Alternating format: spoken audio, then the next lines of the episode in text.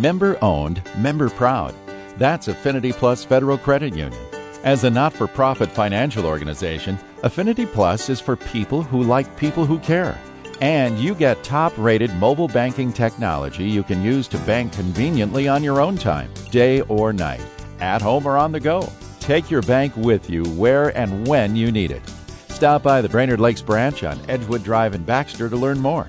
Affinity Plus is federally insured by the N C U A. Good afternoon and welcome to Community Focus at J J Y. I'm Ken Thomas along with Tess Taylor, and today we're visiting with our friends from the city of Brainerd. Our guests today include Uh, Brainerd City Administrator Cassandra Torstenson and Brainerd City Engineer Paul Sandy. Folks, welcome back to Community Focus. Thank you and good morning. Thanks for having us. Yeah. Uh, maybe we'll start with you, Cassandra. Uh, first of all, you surprised us all when, uh, after only being here a couple of years? Just shy of two years. Just yeah. shy of two years. Uh, it sounds like you found a dream job, though. We are so incredibly excited. We've lived away from home the better part of my entire adult life. So, and we have four children. So our children have grown up without grandparents and aunts and uncles and cousins. Aww. And so we did. We got an opportunity to go back to Illinois, and I've accepted a position as the Assistant County Administrator for Lake County, Illinois. And uh, we're really excited. It's uh, the third largest county in the state of Illinois. They have a, just shy of three thousand employees. Oh, wow. Almost a five hundred million dollars budget. And uh, they're sandwiched right between Milwaukee and Chicago um, with about three quarters of a million people. Wow. So it's just a huge opportunity. It's pretty exciting. And yeah. to be by family, that's always the that's always the icing right on the cake. So That's, that's what great. we're excited about. Yeah, I bet. I bet. Grandma and Grandpa are going to live about a half mile from where we're going to be, and all the cousins and aunts and uncles. And so fantastic. My kids can't wait to see the cousins and everything every day. Well, well congratulations. Yeah, and yeah. good luck to you. That's fantastic. Yeah. Thank so you. So what's the plan for your position uh, as you get ready to leave, and remind us when you're leaving again? So my last day is actually October third, um, and the plan is that hopefully this evening the council will appoint an interim city administrator. Um, I'm not sure who they're they're going to appoint, but hopefully they'll appoint somebody this evening, mm-hmm. and that person then will start training with me immediately so that I can transition any projects that are underway. Cool. Um, and I don't know the council's full intentions, but I think they're looking at a three to six month interim appointment so that they can go through a hiring process. Okay. All right. Busy city council meeting tonight, too. Are they looking at a replacement city council member tonight? Yes, this is exciting, Sue, right? So yeah. Sue Hilgart um, has resigned, and she has relocated out of state. So congratulations, Sue. Very exciting for her as well. Um, so they are looking to fill her position, and we did have five applicants. And so we will be doing the interviews this evening um, and re- uh, appointing somebody to f- fill in in that role mm-hmm. for a short term. So that person will have to run for election in um, the twenty twenty election. Okay. But from now until then, they will fill that seat. And I think they said the paper said that there was five that are in the running for today. That's right? correct. There okay, are five. At this point. Good. All right. Very we good. will see what happens there. Uh, it seems to me last time you were here, we you also had David Chansky with you, the uh, city planner, and he was talking about the uh, community development and the planning and so on. And isn't there a, a meeting coming up very soon? There are a couple of big milestones. It's pretty exciting. The comprehensive plan is nearly complete, and so the Planning Commission will hold a public meeting to consider the adoption of the comprehensive plan on Wednesday, September eighteenth at six o'clock in the City Council chambers. Um, so that is the public op- uh, public hearing, which is an opportunity for the public to express their thoughts on the plan before it's adopted. Sure. But prior to that, the Planning Commission is actually holding a um, meeting or a workshop this Wednesday to work through some more some more of the comprehensive plan details. Cool. So we have gotten some comments and feedback, and they're just going to sit down and talk through that. It's not necessarily a, a public hearing this Wednesday, but it's just a workshop to talk okay. through anything that's left that maybe was unresolved or that they have questions or concerns on cool. before the final public hearing. And then after the public hearing, um, the council will then get to vote on its adoption. Okay. Um, so this this is the final public comment period on September eighteenth. And if anyone wants to read it, the comp plan is available on the city's website. Very good. Fantastic. Now, Paul, do you play a pretty large part in this uh, planning when it comes to the cities and or the city streets and so on? Yeah, well, the comprehensive plan's a little different document than what my department kind of focuses on, and that's okay. our five-year street and sewer uh, capital plan. And that's what my department's really been working on the last couple of months. And we recently had a presentation at the city council meeting giving them a first glimpse of the plan. Sure. And then we put it out on our website now for the public to go ahead and view uh, what we've come up with. Um, it has cost estimates and things um, where we're, we're, we're, we're planning on working uh, each year. And uh, so I invite the public to please go and view the plan on the city's website. And if you have any comments or concerns or anything that you've noticed around town that may need some work, Um, you're free to either write us or give me a phone call, because all those comments will be brought forward uh, on the October seventh meeting to discuss. Yeah. Now, obviously, you must have kind of a formula or a uh, method to how this all goes about. Uh, and I would think part of it is what streets have not been touched for the longest time, where maybe some infrastructure is getting really old. So tell us about that process, if you will. Yeah, we look at our street uh, system in multiple ways. Uh, we do have a pavement management program where we'll actually go out and we have equations where we go and rate streets. We measure cracking distresses, we measure potholes, we measure any kind of distress we see. And uh, this equation comes out with a score, and the score is between zero and four. And that's how we really decide what streets we're going to be working on first. A lot of it has to do with the age of the street, obviously. Sure, sure. You know, we... We try to plan on kind of a forty-year life cycle of our pavement. So obviously the closer we get to that forty years, the more in need the pavement's probably going to be. So um, that's one of the first things we look at. We do take into consideration um, complaints or, you know, um, from residents, you know, what what are the people seeing? You know, obviously me being one person, I can't be on every street every day. Right. We can't see everything. Um, so we do uh, take those into consideration. We had to kind of maneuver the plan around a little bit based on some higher priority needs, some streets that kind of fell apart this spring. Um, so that is another uh, area we do look at with the plan. Um, and the last area, obviously, is infrastructure under the ground. Yeah. You know, um, a lot of times what you don't see, it's not a problem. Well, we have an old city, an older city, and we have uh, infrastructure that is obviously aging at a rapid pace. Yes. And um, so we do take into consideration the age of the infrastructure under the street.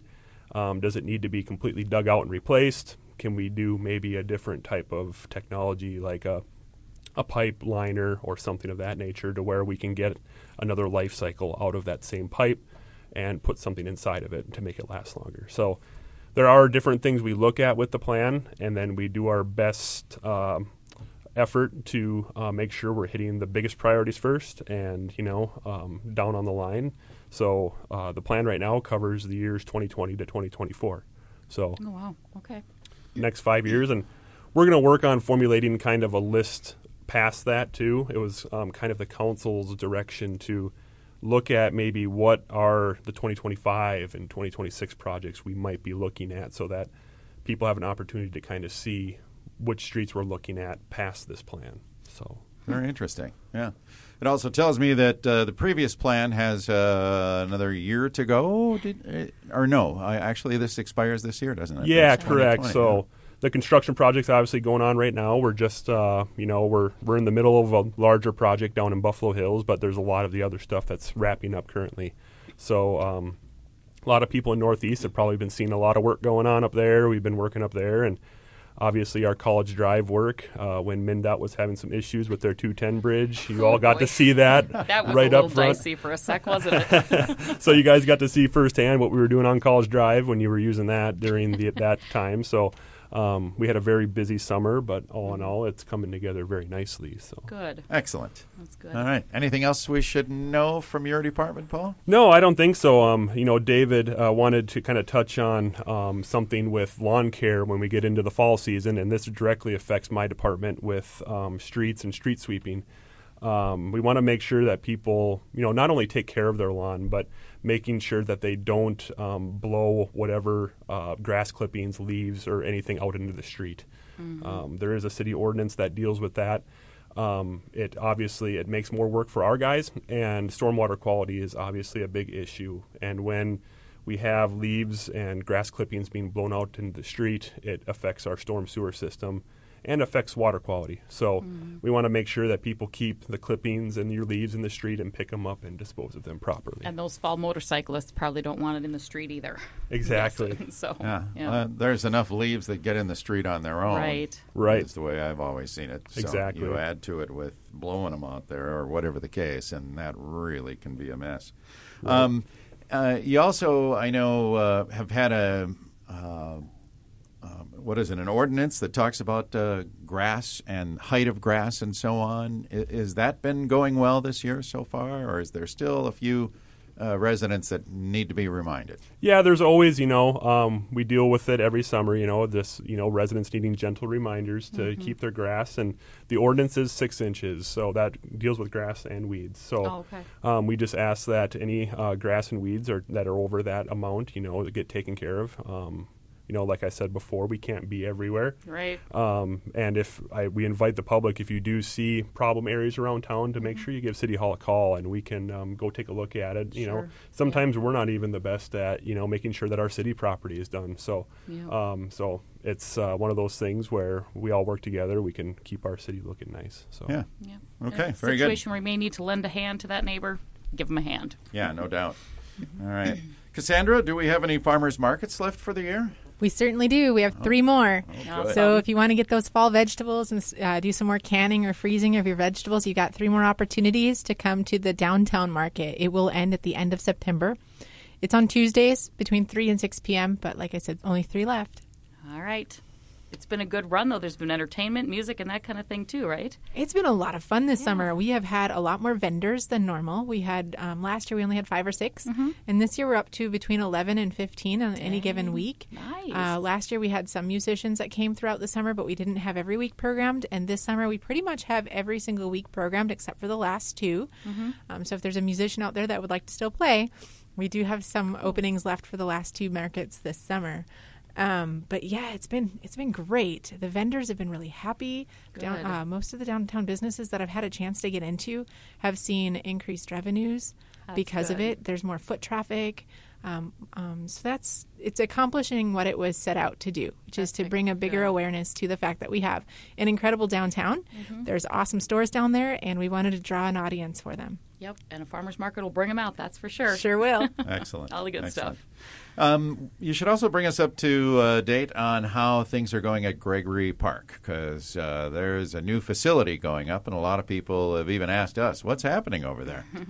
yeah, so um, we are currently working on a uh, Gregory Park, uh, a brand new shelter. So basically, um, the shelter will have A D A-compliant restrooms, uh, it'll have kitchen and a covered pavilion area.